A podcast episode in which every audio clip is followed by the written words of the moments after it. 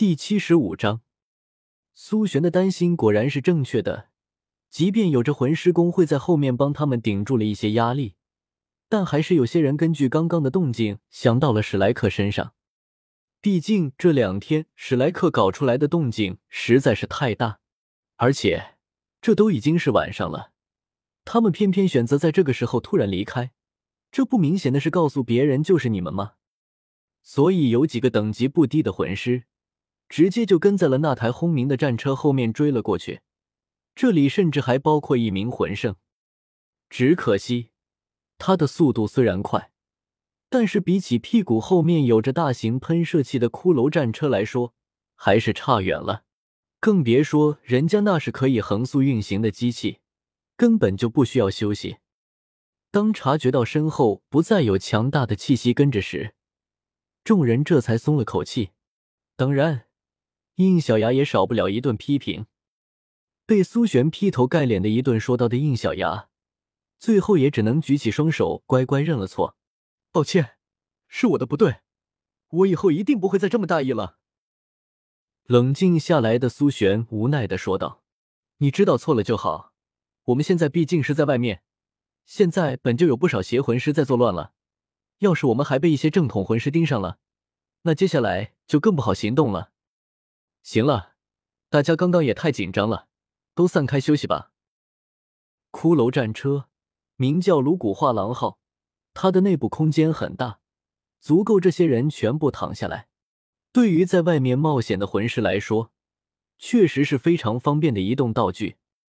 当众人都睡着之后，苏璇却睁开了眼睛，悄悄的坐到了还没有睡觉的应小牙身边。好了。现在可以说说那两个魂骨是怎么回事了。应小牙倒是没有想到苏璇居然会如此的谨慎，即便是自己人他都防着，可见那两个魂骨的价值有多高。于是应小牙在隐瞒了炎帝和极天炎莲的前提下，将两个魂骨的来历交代了清楚。大概就是这么回事。这两块魂骨，我虽然不知道他们能有多大的力量，但至少可以肯定的是。马红俊现在是肯定吸收不了的，魂骨是跟魂师有关。马红俊作为魂师的部分，我能提供的帮助不多，还是得交给史莱克。因此，我是想将两块魂骨交给你们，希望你们能在合适的时候帮助马红俊吸收他们。原来是这样，可你就这么毫无顾虑的交给我们，你就不怕史莱克把这两块魂骨分配给其他人？应小牙摇了摇头。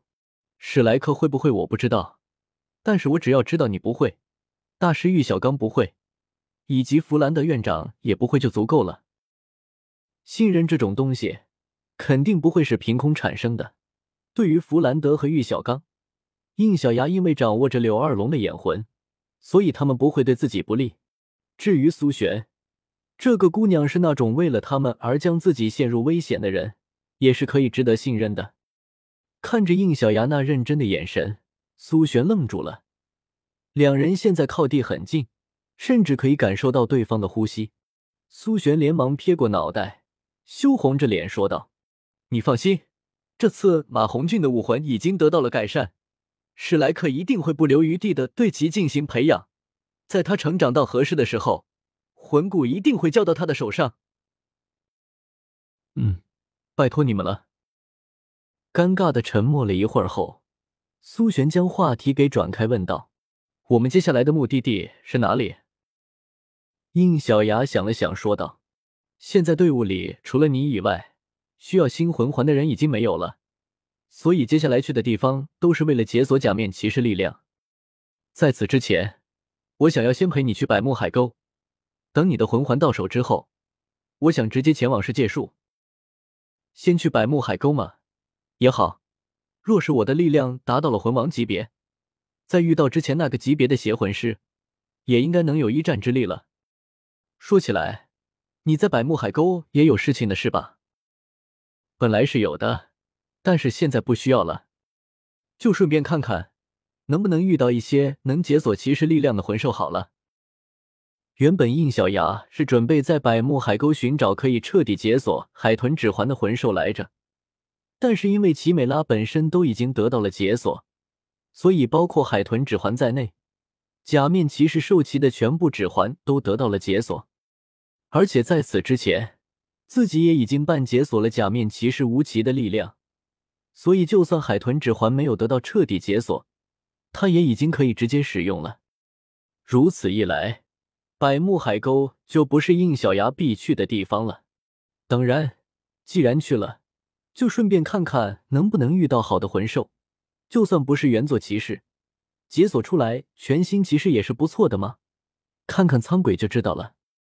应小牙还想到了方心，在熔岩山脉的时候就没有遇到适合他的魂兽，在百慕海沟那边会出现合适的也说不定。反正到了那里，系统就能扫描到了。好吧，百慕海沟离这边很远，还好以你的这台战车的速度，我们可以节省很多的时间。嗯，我算了一下，如果算上中途停下休息，我们应该五天不到就能够到达那里了。说到这里，应小牙也忍不住苦笑了一下。以骷髅战车颅骨画廊号的速度，居然也要五天时间，这个斗罗世界可真不是一般的大啊！在随后的几天时间里，他们一群人相安无事的来到了百慕海沟的附近，但就在这短短的几天时间里。魂师界发生了新的动荡，只不过这一次是传出了好消息。陆陆续续在一些地方出现了一群身着蓝白装甲的战士，他们打着魂师工会的旗号，以假面骑士的名义，先后在各个地方成功的铲除了几十名邪魂师，并且还是在没有牺牲的情况下。一百文学，而且之前魂师工会还只是哪边出现邪魂师。就往哪边跑的被动状态，在得到了所谓假面骑士的力量之后，居然主动出击，声势浩大的在各地主动搜查起邪魂师的踪迹来，吓得很多刚刚成为邪魂师的人都不敢再冒出头，这让连日以来饱受邪魂师威胁的年轻一代立刻感觉压力骤减。又是假面骑士吗？倒是没有想到，拦在本座面前的居然是这个角色。那么力量收集地怎么样了？在暗处传出一个声音：“回教皇冕下，虽然多出了碍事的力量，但在他们出现之前，我们就已经顺利的完成了足够用的量。”教皇轻声应了一下：“嗯，只要力量收集够了，那么就随他们怎么去闹吧。不仅如此，武魂教这边也要在明面上对邪魂师动手，否则定会影响到声誉。”那假面骑士，我们是否要对齐？教皇沉默了一会，说道：“是障碍，必须要除，但不是现在，而且更不能以武魂教的名义。既然如此，就在最后利用一下邪魂师吧。”是。随着声音的消失，阴影处也消失了一个人影。这时，教皇继续问道：“有唐昊的消息了吗？”另一个声音响起：“回教皇冕下，丝毫未寻得唐昊的消息。”哼，他能隐藏十几年，还多出个女儿来，自然就有本事不让你们找到。加紧搜查时，一定要在武魂盛会之前找到了他的下落。本座担心他到时会出来搅局，实在不行，就从他女儿那里下手。请冕下放心。话音刚落。阴影处又消失了一个人，这一次，整个教皇大殿之中就只剩下了教皇一人。假面骑士唐昊，哼！等一切都完成的时候，你们都将不是威胁。几乎是同一时刻，史莱克这边也遇到了些麻烦。一个身着红色卫衣、梳着大背头的银发老头，在一群青年的簇拥下，来到了史莱克的入口处。弗兰德，给老夫出来！一声怒吼，直接响彻在整个史莱克学院，所有人都惊呼了起来。封号斗罗。很快，从院长办公的地方升起一道不弱于对方的气息，一头紫色的四眼猫鹰升起，快速冲到他的面前，缓缓的落了下来。弗兰德一脸笑容的走了出来。哦，原来是苍辉学院的曼拉院长。有失远迎呢。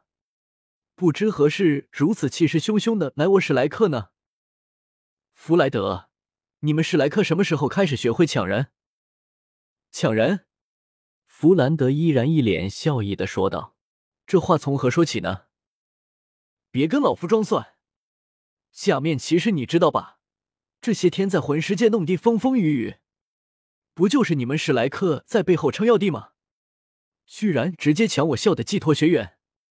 老夫是真没想到，原来老夫这光辉斗罗的名号已经没有人怕了，是吗？”